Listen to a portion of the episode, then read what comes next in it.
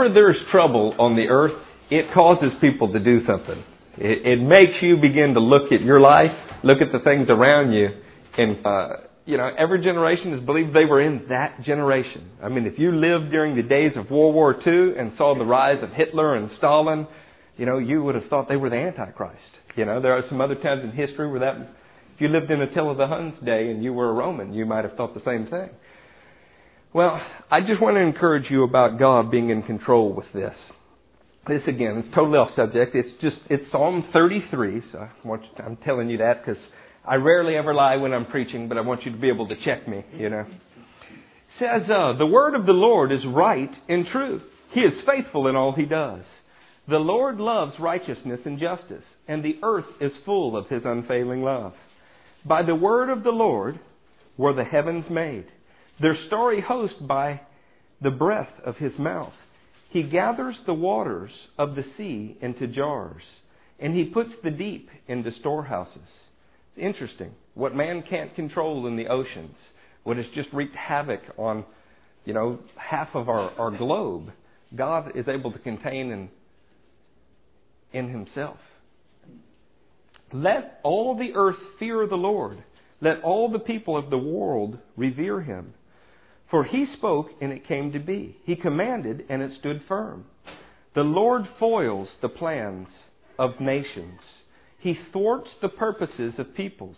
But the plans of the Lord stand firm forever, the purposes of his heart through all generations. Blessed is the nation whose God is the Lord, the people he chose for his inheritance. We go on to hear that the Lord will keep us alive in famine and all kind of beautiful things. But when you see this thing and they say of biblical proportions on the news, I want you to be encouraged. God has a plan for this entire globe. The nations fit into it, and He will cause one to raise up and another to be brought low to bring about His plan. Those seas don't do that without His permission.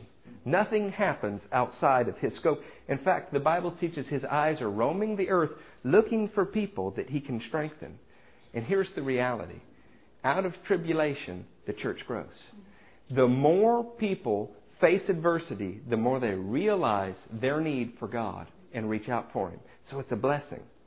I'm not telling you that the horrible uh, atrocities that occur in the world are good. I'm telling you that good can come from bad things. Happens all the time. Might even say we're proof of that. You know, not perfect, but loving the Lord and good coming from us. So tonight we're going to be in John 4. Y'all go ahead and turn there. John's the fourth book in the New Testament.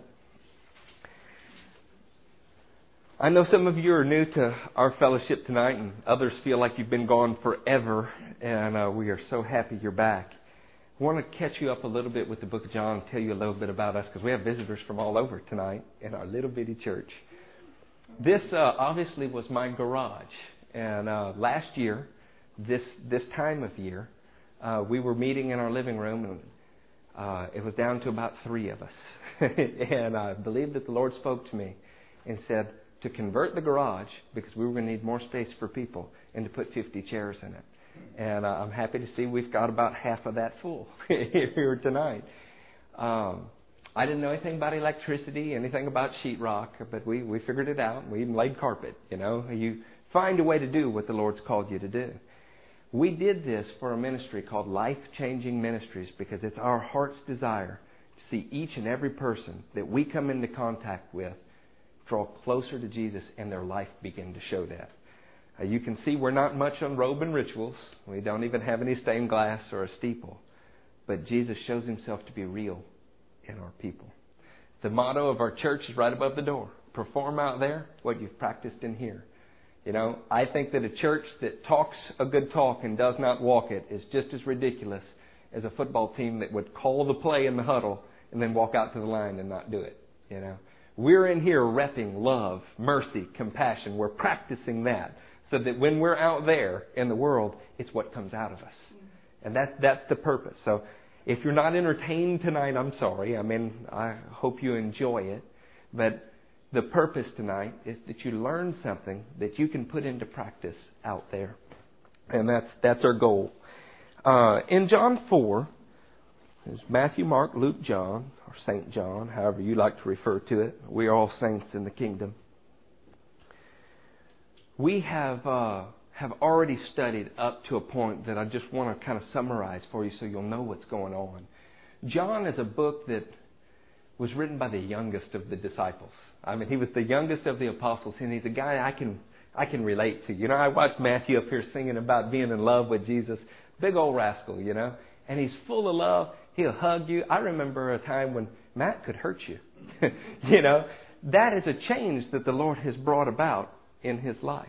I can relate to that. I, I had a similar background. Well, John was a son of Boanerges, is what his nickname was. I said, this guy's a son of thunder. I mean, he was kind of a wild young man. And he was paired up with a guy named Peter, who was twice his age and also uh, an apostle. And uh, through time and the life changing power of God at work in John's life, he became known as the apostle of love. And that is really what we're all about. The mission statement in the book of John is found in John 20, verse 31. It says, In writing this, I'm writing it that you would believe that Jesus is the Christ. And in believing that he's the Christ, you might find life. The book of John takes it for granted that every human being realizes we're in a state of decay. We're dying. We have need of help. And that Jesus is that source of life. That's, that's what the book of John's about. So, We've gotten to the fourth chapter. We've passed some really interesting discussions.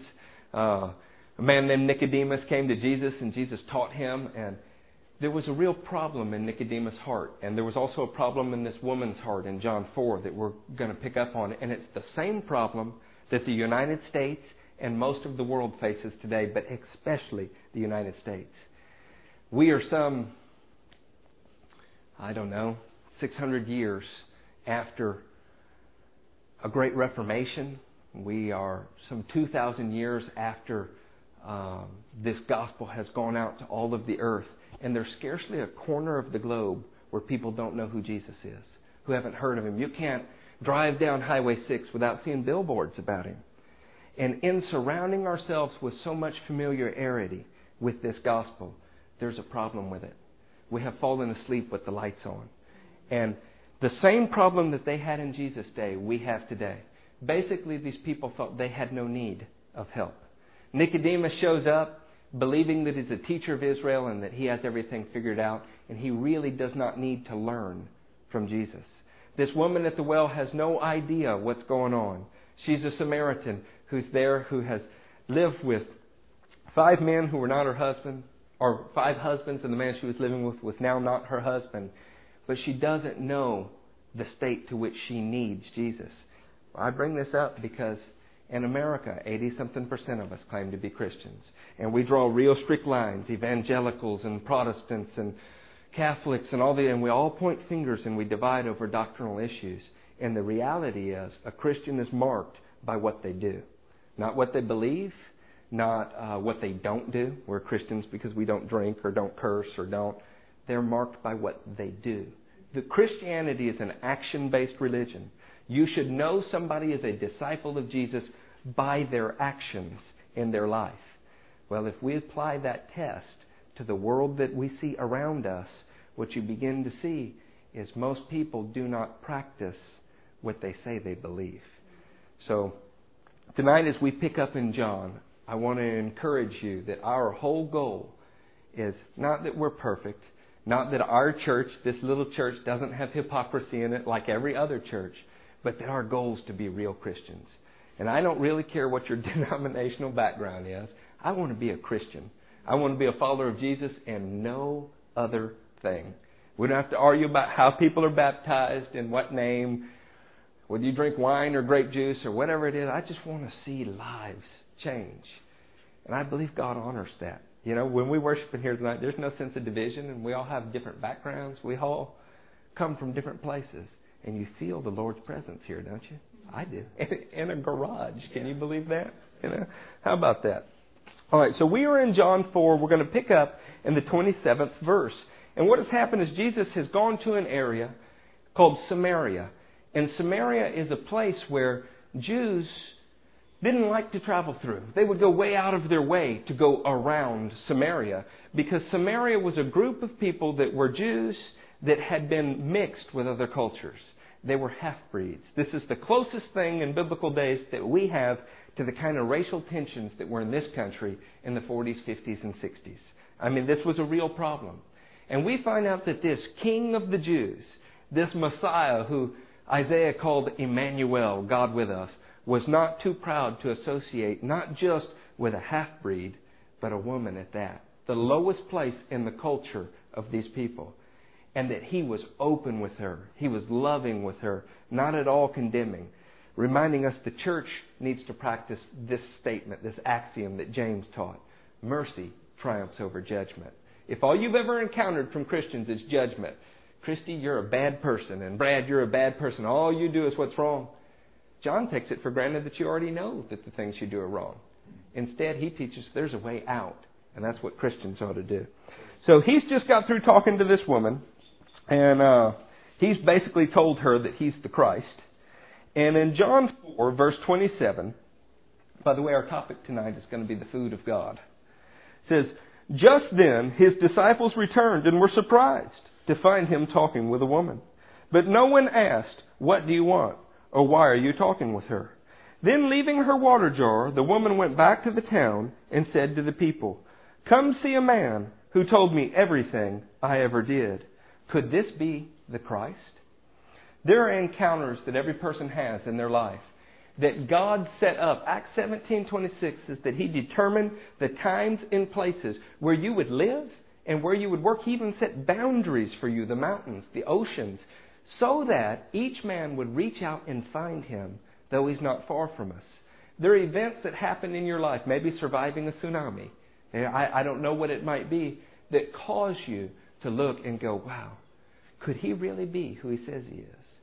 And it's a funny thing when a man or a woman comes to that place in their life where they're beginning to wonder, is God really what he says he is? Is the Bible really true? Is what I'm hearing about him you're, you're plagued with this other thought. If it is true, if he is real, then something's required of me. Now, it's, it's no secret. Uh, the member of my family was recently in a, a horrible, horrible motorcycle accident. And he was, began to tell me, I'm having trouble sleeping. I'm thinking all of the time about why God spared me. This is a new phenomenon in the man's life. He said, and then if he spared me, what does he want from me? And I was thinking, wow, that's really good. Well, this, this woman's no different. She's had this encounter with Jesus. She's begun to think, could he really be the Christ? Come see a man who told me everything I ever did. Could this be the Christ? They came out of the town and made their way toward him. Meanwhile, his disciples urged him, Rabbi, eat something. But he said to them, I have food to eat that you know nothing about. Then his disciples said to each other, Could someone have brought him food? you know, I love John for another reason. He is so honest. You know, if you were writing this, because remember something about the Bible. When you look at the Bible, these are letters. You know, John did not sit down to write a book that would one day be put into a canon of Scripture that would be called a Holy Bible. He was writing a letter to someone to tell them about events that he had experienced. Okay? And if you were writing this letter, you might tell of all the times you were the hero when you raised your hand and you got it right, you know? But this guy tells of his weakest moments. Christians are supposed to be remarkably honest about their own lives and look at themselves with sober judgment. So Jesus says, I have food you know nothing about. And the disciples remark, Could someone have brought him food? My food, said Jesus, is to do the will of him who sent me and to finish his work. Jesus does something here that he's already done in the book of John. He's been describing himself as the spring of living water. And there's a reason for that. Every human being must drink water in order to live. You can go some time without food, you can go almost no time without water.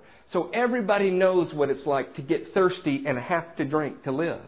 Now he's beginning to compare doing the will of God with your need for food which is really pretty interesting because if you think about our lives, your need for food drives an awful lot of your behavior, doesn't it? It goes so far as to not go beyond your need for food and just enter into your desire for food, huh? I gained 15 pounds in the month of December. I would say I exceeded my need for food and went right into my desire for food, you know? My wife's pregnant and I'm the one gaining the weight. Go figure.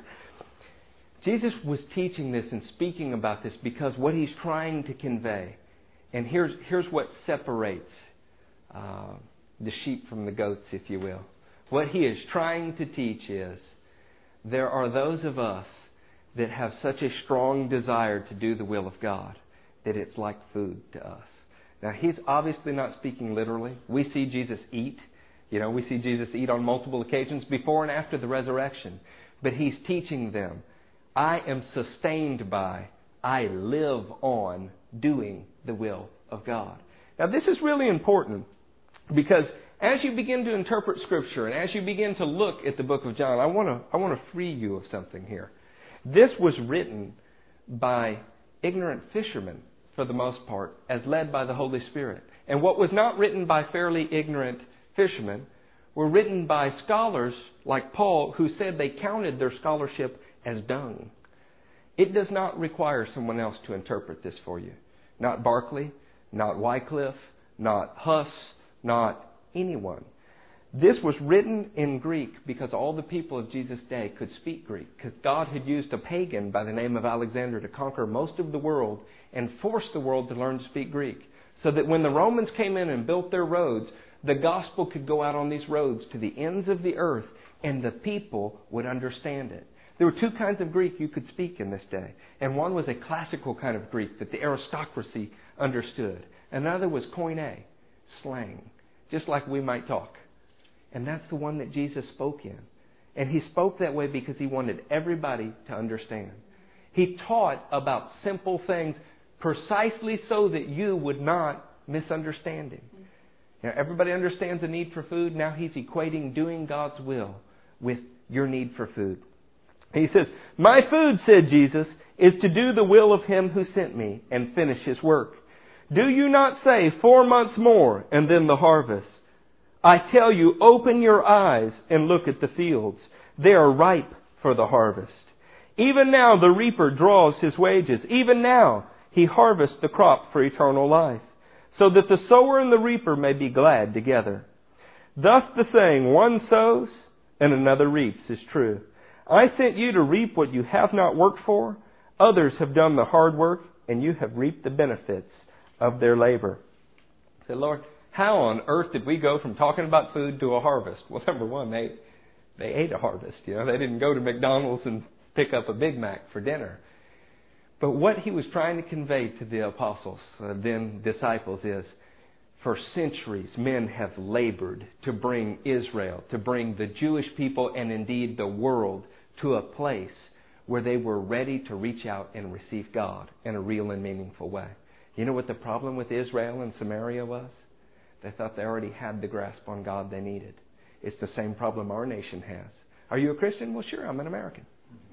I believe in God.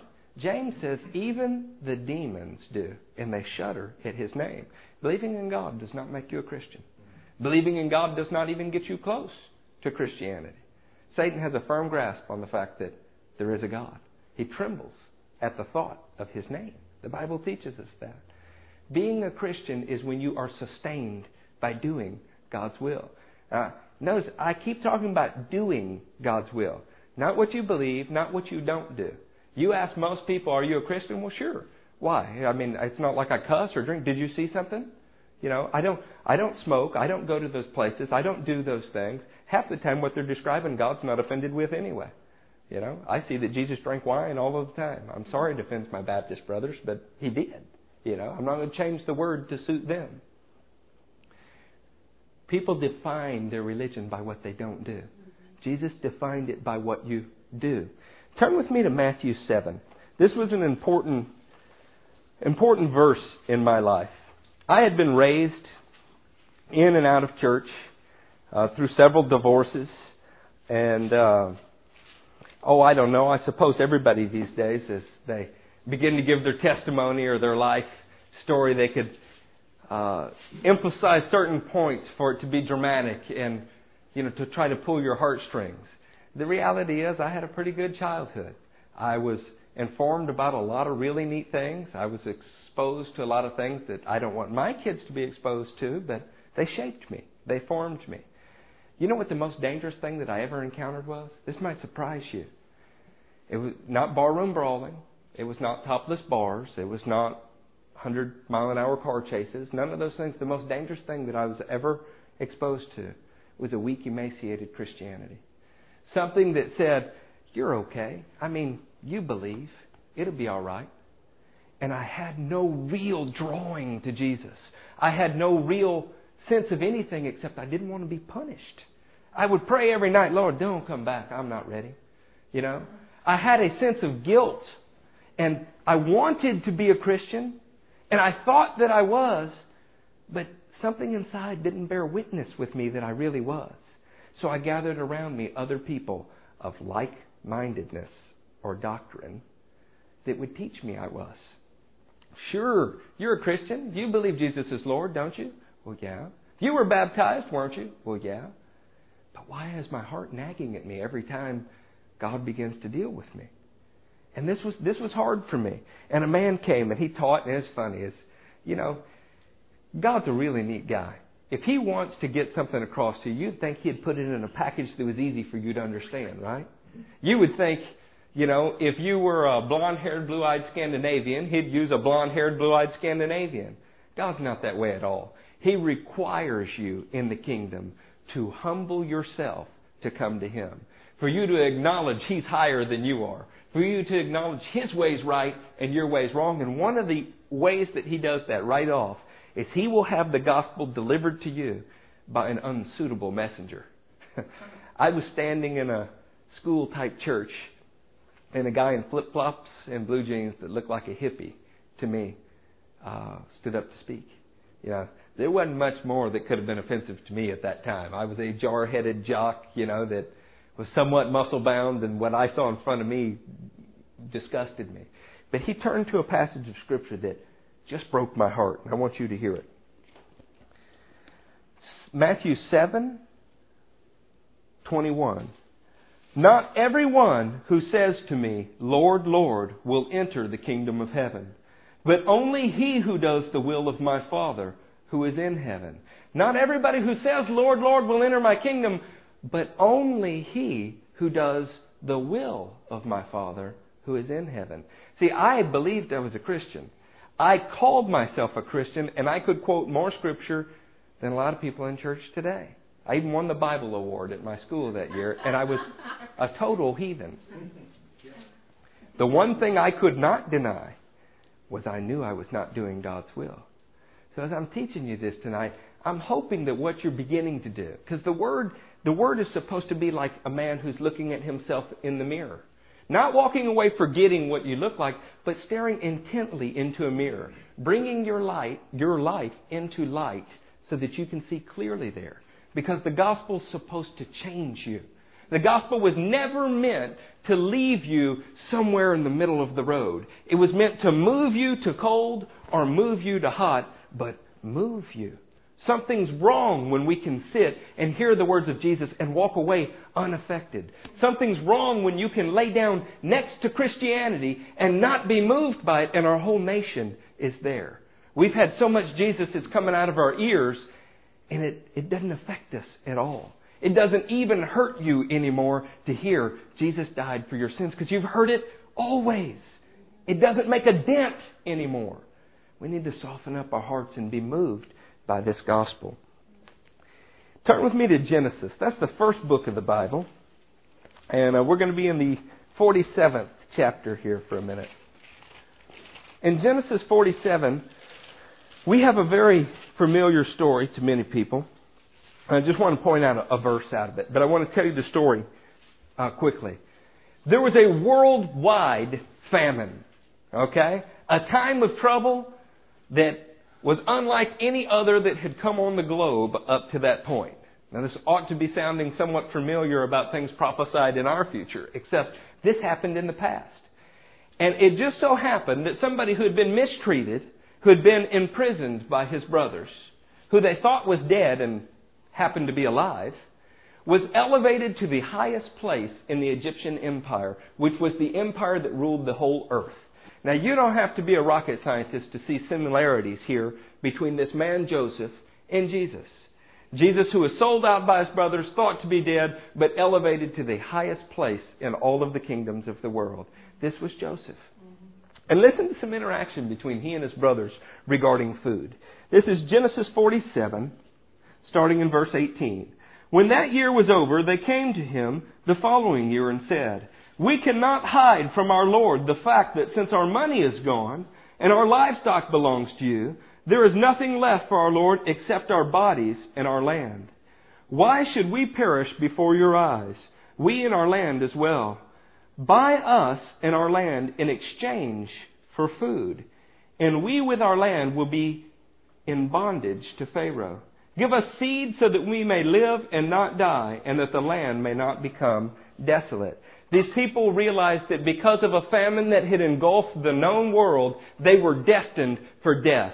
And they had to go to one man whose name was Joseph, and in the Egyptian tongue was called Zaphanath Paneah, meaning our Savior. And they were forced by famine to go to him because they recognized they had a need. Everywhere they looked, they saw starvation and death. And they went to him and said, Hey, look, man, we, we shouldn't die. We need, we need, we'll, sell ourselves to you.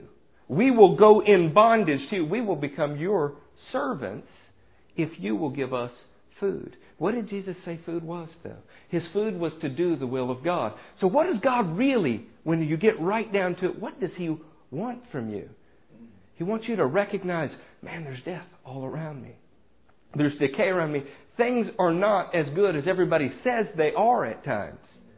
My life's not going quite the way that I think He wants it to.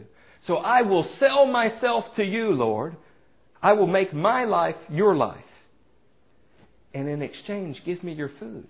And what is food? Food is to do the will of Him who sent me and finish His work. Jesus said, I have food you guys don't know anything about. The truth is, they had been traveling all night. They showed up at this well. And Jesus sent the disciples into town to buy food because they had traveled all night and it was breakfast time and they were hungry. Jesus finds this woman at the well. He begins talking to her. He begins ministering to her about the well of salvation. The disciples come stumbling back in and they said, Oh, Jesus, you need to eat something, man. You know, Jesus grew in wisdom and stature. He got hungry and he got tired because he was a man like you and me.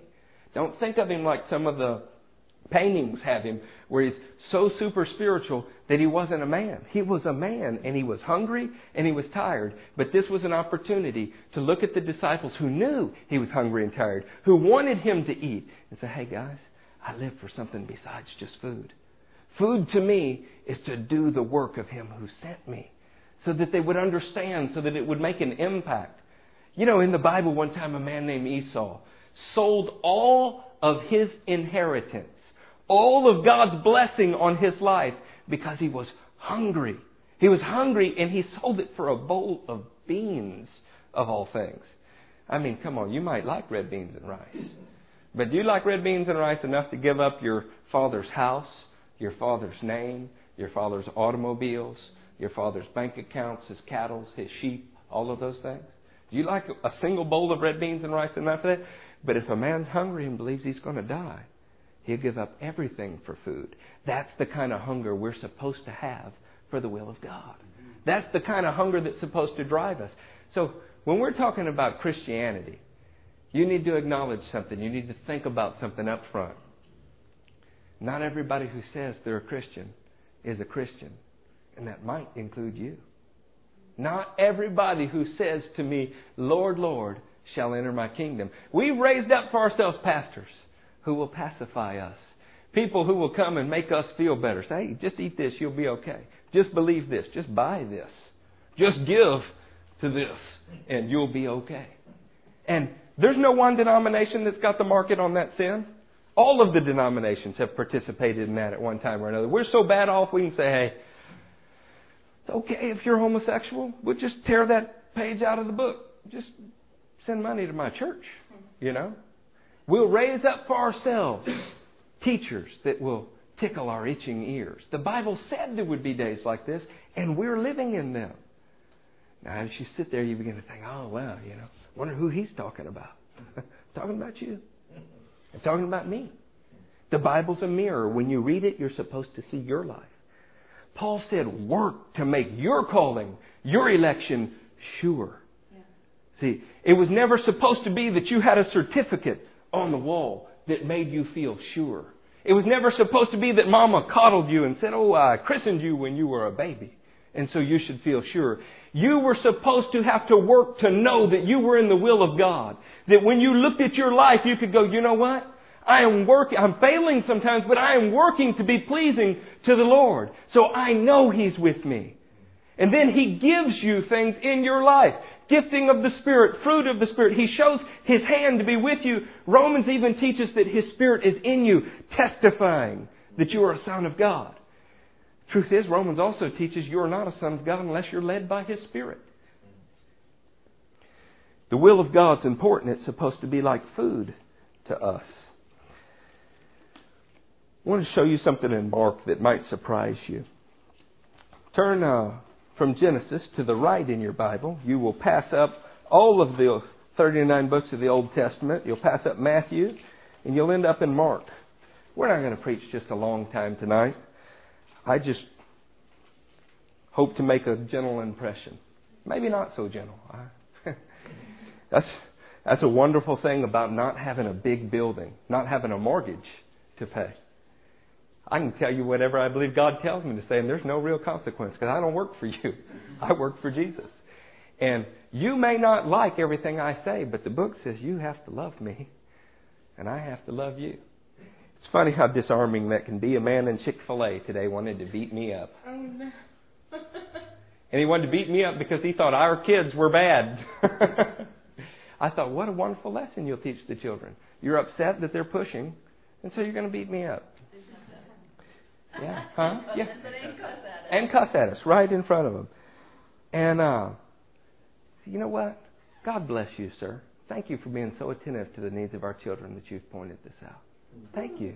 God bless you. I guarantee you he will not sleep well tonight. I guarantee you. Because he probably goes to church somewhere. And he probably has a mama that thinks that he's a Christian. You know, and one day when they plant him six feet in the earth, there'll be a preacher that stands up and lies to everybody and says, Oh yeah, He's in the glorious here and after. You know, he'll probably play country songs. He'll prop him up by the jukebox when he dies in heaven. You know. But I bet he knows he's not doing the will of God. Now, I'm not saying that to be mean to the guy. I love him. I really do. I mean, I want to see God change his life. But when you get right down to brass tacks in Christianity, what you believe should be demonstrated by what you do. You know? The Jews love that, by the way. The Jews have a real hard time with this Gentile version of Christianity that says, well, I believe this, and we argue about theology. They say, show me by what you do. And they like the book of James because that's what James teaches. I mean, they love it. It's, it's funny. I was talking with a guy in Jerusalem in the Jewish quarter, and he says, your book of James, that one I like. and I said, well, good. Watch me with this. you know. Uh, I told you I'd turn to Mark, didn't I? We're going to be in Mark 3 just for a second, and then I'm going to get off this and go to Numbers. So, in Mark 3, we have a somewhat unusual event. Now, Matthew was a Jew, and um, he was a tax collector who was redeemed from that empty way of life and followed Jesus. And Mark was John Mark, the cousin of Barnabas. And Mark had somewhat of a rocky history. You know, at times he set out on great and glorious adventures with the Apostle Paul and Barnabas, only to turn back in failure and defeat. But he finished his life fairly strong, leaving for us one of the four Gospels that has gone out to all the nations as a witness of God. I can relate to Mark a little bit too, just like the others. I too have set out on what I thought was a glorious adventure, only to fall on my face. But praise God, He's not through with me yet. If you make the will of God your food that you're living for, you find out grace will cover all of your sin, all of your mistakes. He will lavish it upon you if your heart's just right. But if you think you can cross back, cross your arms, sit back and say, "Oh well, He knows my heart," yeah, He does, and you might not. Well, in this book of Mark, we see a time that Mary and the brothers of Jesus slipped a little bit. It's odd because this woman's a holy, wonderful woman in the Bible. I mean, blessed among all women. The angels proclaimed it. The Word declares it and it's absolutely true. But there was a problem. Mary, who knew these wonderful things about her son, and the brothers and sisters of Jesus who are here, who heard these wonderful things about Jesus, were having trouble reconciling the fact that he looked like a regular guy. And so this time in Mark, starting in the third chapter, 20th verse, we see this. Then Jesus entered a house, and again a crowd gathered, so that he and his disciples were not even able to eat. You see, Jesus was not nearly as concerned with food as we might be. He was always concerned with doing the will of God. When his family heard about this, they went to take charge of him, for they said, He is out of his mind. Now, they set out to take charge of Jesus because he was so hungry to do the will of God that he was doing things that made his family think he was a little crazy. I've been there. My parents threw me out of the house because I went from watching TV with them in the evenings, being just a normal, regular guy, to wanting to read my Bible all of the time, talking about Jesus all the time. And this just happened to be the same year that David Koresh was getting blown up in uh, Waco, Texas. Yeah. Uh, you know, God bless it. I don't know why He chose that time for all of us, but for whatever reason, everybody was seriously concerned when they saw this real change occur, this real abrupt change, as if it were a strange thing. Now, we know from reading the Word that this occurred with everybody who encountered Jesus. In fact, the first words Israel ever heard about Jesus was, Repent, the kingdom of God is at hand. Repent means to turn about. It requires a really abrupt change in your life. It requires that. But I'd been raised in a household that had practiced this lukewarm, watered down version of Christianity that pacified the conscience but did little to liberate your spirit. Well, these guys have grown up around Jesus and they're having trouble. They're saying, you know, we remember when he was little, and now he's doing things we don't really agree with. You might not agree with the will of God, but listen to what Jesus says your mothers, brothers, and sisters are. In the 31st chapter, or 31st verse, it says this then Jesus' mother and brothers arrived. Mother and brothers. Not apostles, not disciples, not cousins. Jesus' mother and brothers arrived. Standing outside, they sent someone in to call him. A crowd was sitting around him, and they told him, Your mother and brothers are outside looking for you. Who are my mother and my brothers? he asked. Then he looked at those seated in a circle around him and said, Here are my mother and my brothers. Whoever does God's will is my brother and my sister and my mother. You have got to get to a place, and this is what Jesus is teaching about this need for food. If you are starving to death, if you are hungry to the point where you feel like you're going to die, you'd be willing to fight for a scrap of food. You, I mean, that urge would come over you to the extent where it was important. Well, when you begin to view the will of God that way, you stop caring what mama will think. You stop caring what daddy will think, what brother or sister will think, and you start only being concerned with what Jesus thinks, what God thinks about your life. Think about this. You remember the little boy Joseph that we were teaching about earlier who rose to become Zaphanath Paneah, the Savior of the world? It was a shadow and type of Jesus. How did he get into such a bind? How did he get thrown in the pit in the first place? He cared more about what his father thought about him than his brothers. His father said, I want you to go with him and bring me back news about him. The brothers didn't want that to happen. They wanted to kill a goat, wanted to hide it, all of those things. He cared more about the favor of his father than the favor of his family. More people miss the kingdom of God because they're concerned about what their family thinks. I can't leave, leave the religion of my forefathers. I can't. I mean, Dear God, what would mom think? She would roll over in her grave. The gospel requires you to care less about what mama thinks than what your father in heaven thinks. In fact, he goes so far one time to say, a man sets to the plow and turns back, he's not worthy of me. And if you don't hate your mother, brother, and sisters, you're not worthy of the kingdom. God, that is so strong. Jesus was that way. I have a hard time being that strong. You know why? He was absolutely perfect, and he knew there was no area of his life you could go, aha, you said that, but look at you. I don't quite have that mastered yet. There are a lot of areas in my life you could throw stones at me. I'm not standing up here as one who's perfected. I'm standing up here telling you what I know to be God's Word and hoping to make some kind of impression that sticks with you beyond just tonight so that your life will change.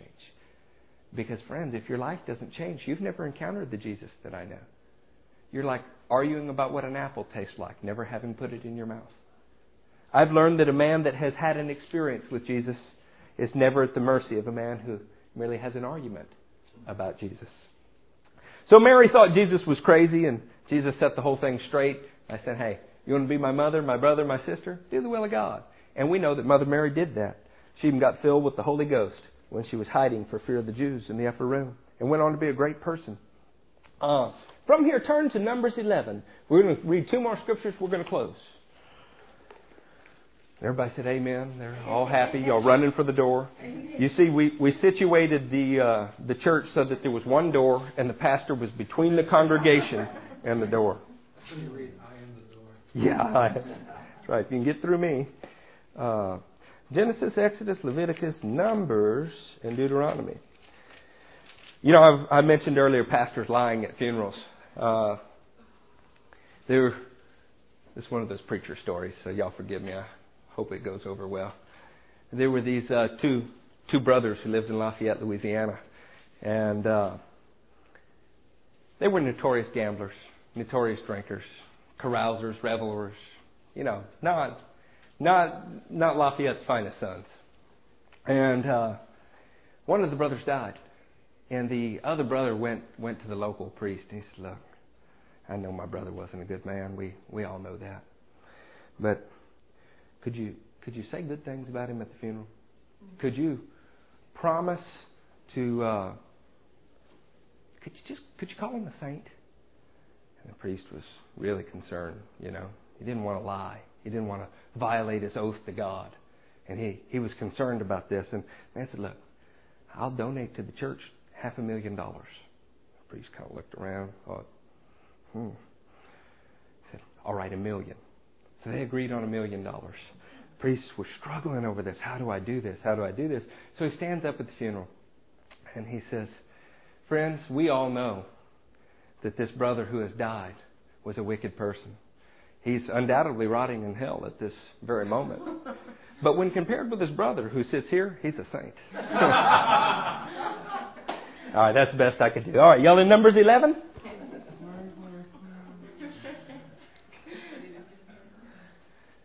Yeah, I hope you put the offering in the box beforehand. Huh? The will of God should be like our craving for food. Numbers 11, verse 1. Now, the, I'm sorry, verse uh, 4. The rabble with them began to crave other food. And again the Israelites started wailing and said, If only we had meat to eat. We remember the fish we ate in Egypt at no cost. Also the cucumbers, melons, leeks. I don't know what a leek is, but I don't think I'd want to eat it. It just doesn't sound good. Oh no. Uh oh, there goes that analogy. Also the cucumbers, the melons, leeks, onions, and garlic. But now we have lost our appetite. We never see anything but this manna. The manna was like coriander seed and looked like resin. The people went around gathering it and the ground and then ground it in a hand mill or crushed it in a mortar. They cooked it in a pot or made it into cakes and it tasted like something made with olive oil. When the dew settled on the camp at night, the manna also came down. Now get this. Manna means what is it? Because the people looked out and they went, What is it? And then they went out and they gathered it and they ate it. And it was sweet in their mouth. It was good.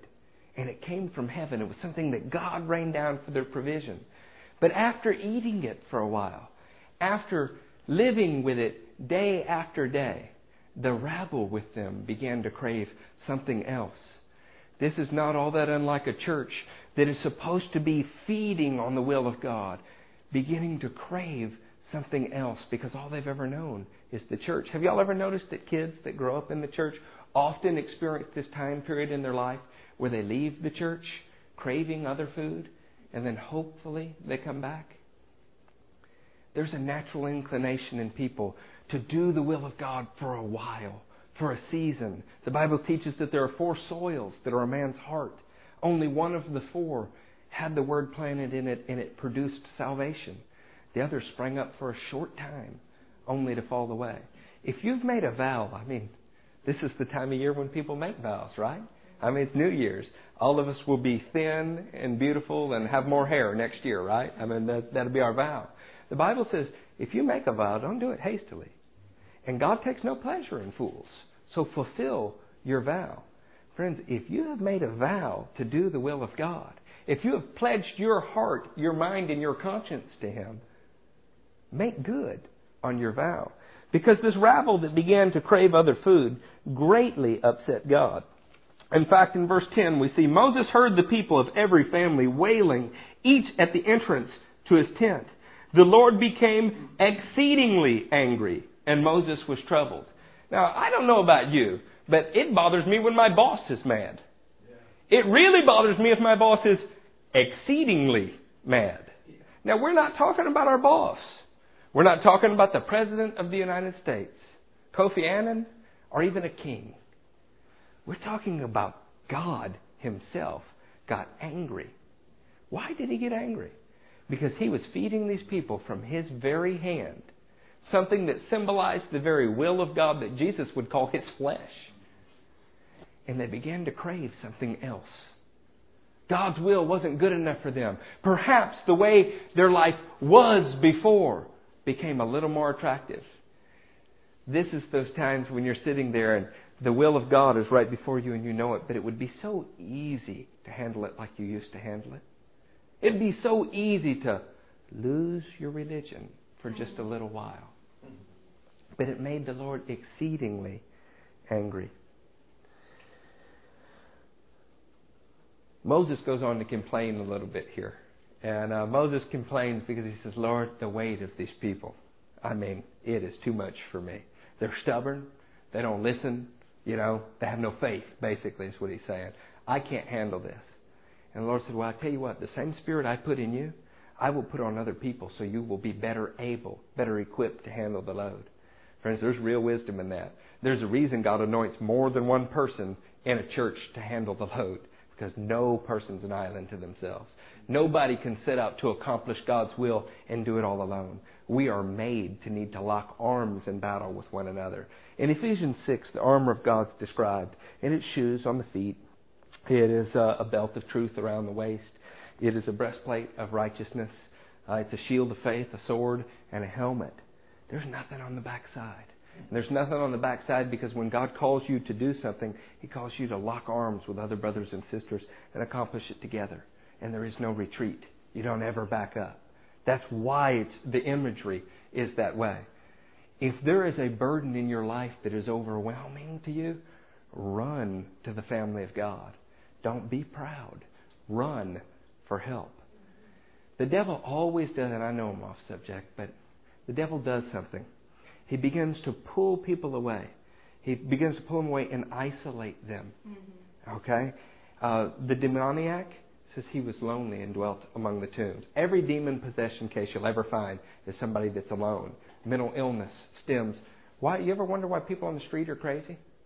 They're crazy because they're alone all of the time. Man was made for fellowship.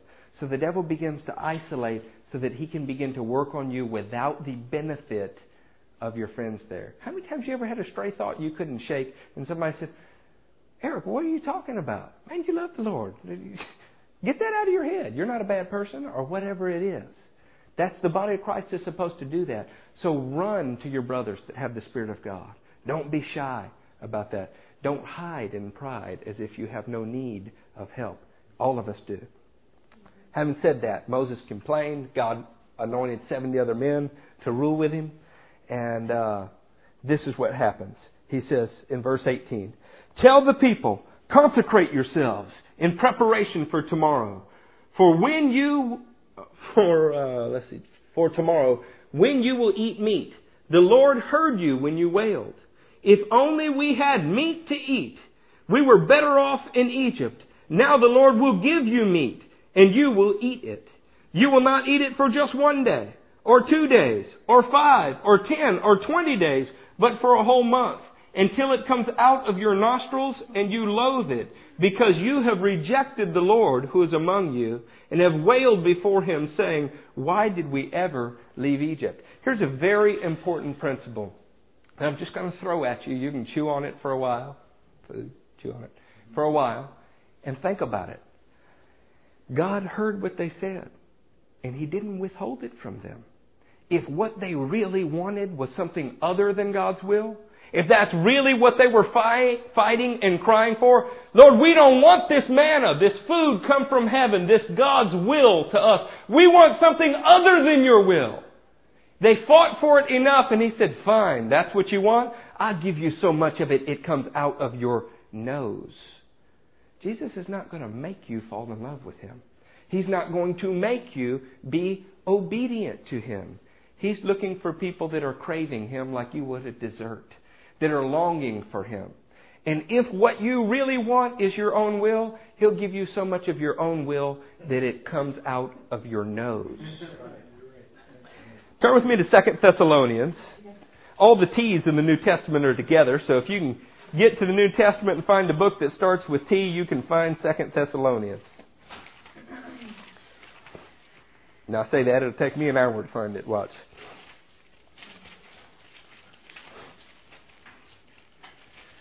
Good evening, Pop. In Second Thessalonians, in the Thompson chain, by the way, this is page 1316.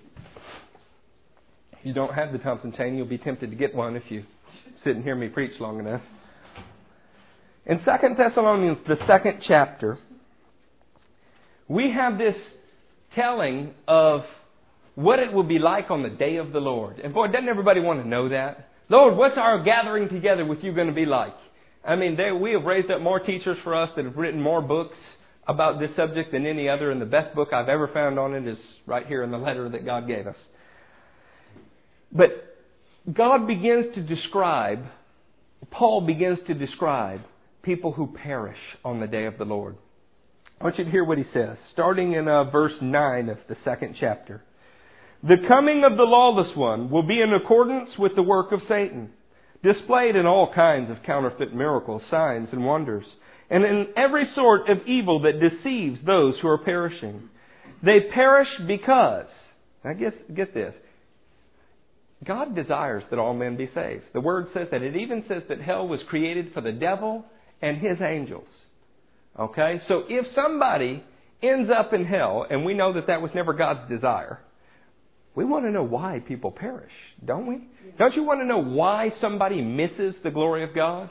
If if God, if John 3:16 is true, if God so much loved the world that he sent his only begotten son, if that's true, isn't it important that we know why people perish? Well, he's going to tell us. They perish because they refused to love the truth and so be saved.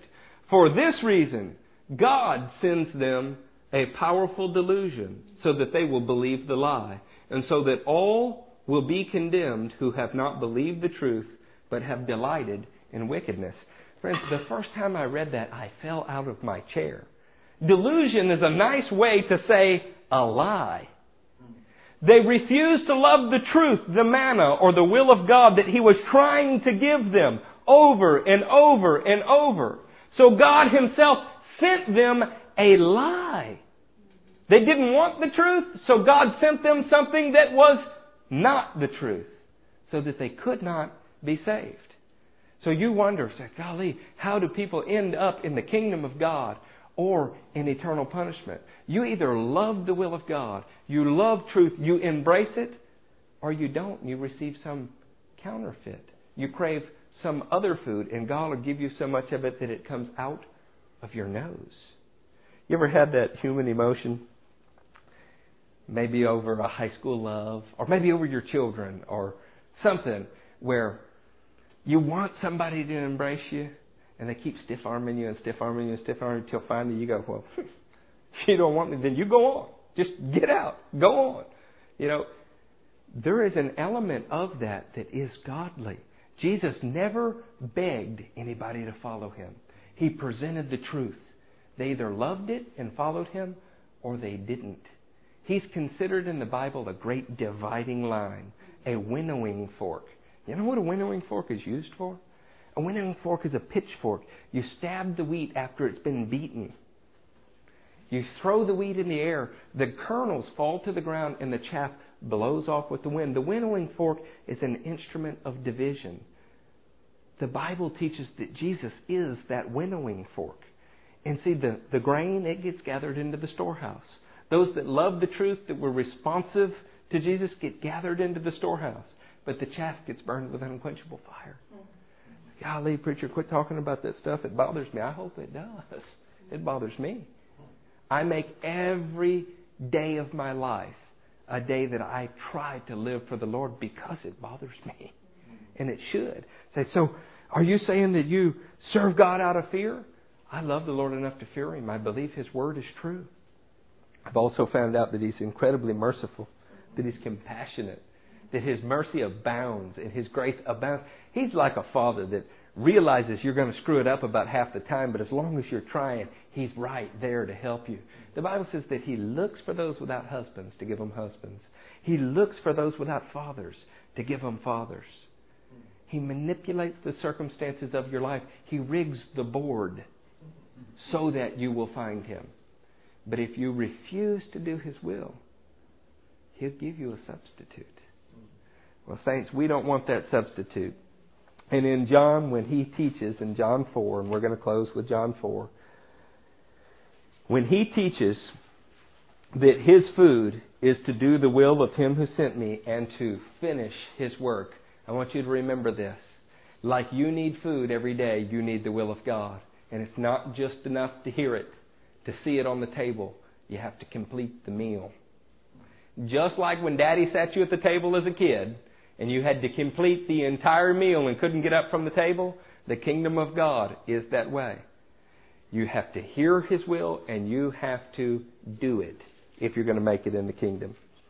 I'm going to read you one more paragraph just for the sake of being in a certain place in John when we pick back up. This is the 39th verse. Many of the Samaritans from that town believed in him. Because of the woman's testimony, he told me everything I ever did. So when the Samaritans came to him, they urged him to stay with them, and he stayed two days. And because of his words, many more became believers. They said to the woman, We no longer believe just because of what you have said. Now we have heard for ourselves, and we know that this man really is the Savior of the world. I want to close with this thought. Jesus was a Jew. Most Jews would not have entered this village because they were beneath the Jews in the Jewish mind. But not only was Jesus willing to go where others would not go, to a place that others thought was unclean, he went and found a woman that most people would consider to be a whore. And instead of condemning her, instead of rebuking her, he showed her love and displayed himself to her. I mean, just answered her every question, taught her. She goes back and says, He told me everything I ever did. And many more Samaritans got saved, and he stayed there two days. Today, you're hearing the Word of God. He's reaching from the heavens through His ambassadors to speak to you His Word. He's not too good to come and be where you are. He's not too good to reach down and pick you up from where you are to help you out. The real question is how do you respond to the truth when you hear it? Do you crave the truth and want to be pleasing to God? Or do you fall into another category? Because the gospel will not leave you in the middle. The gospel leaves a clear distinction for you. Y'all stand up. Let's pray.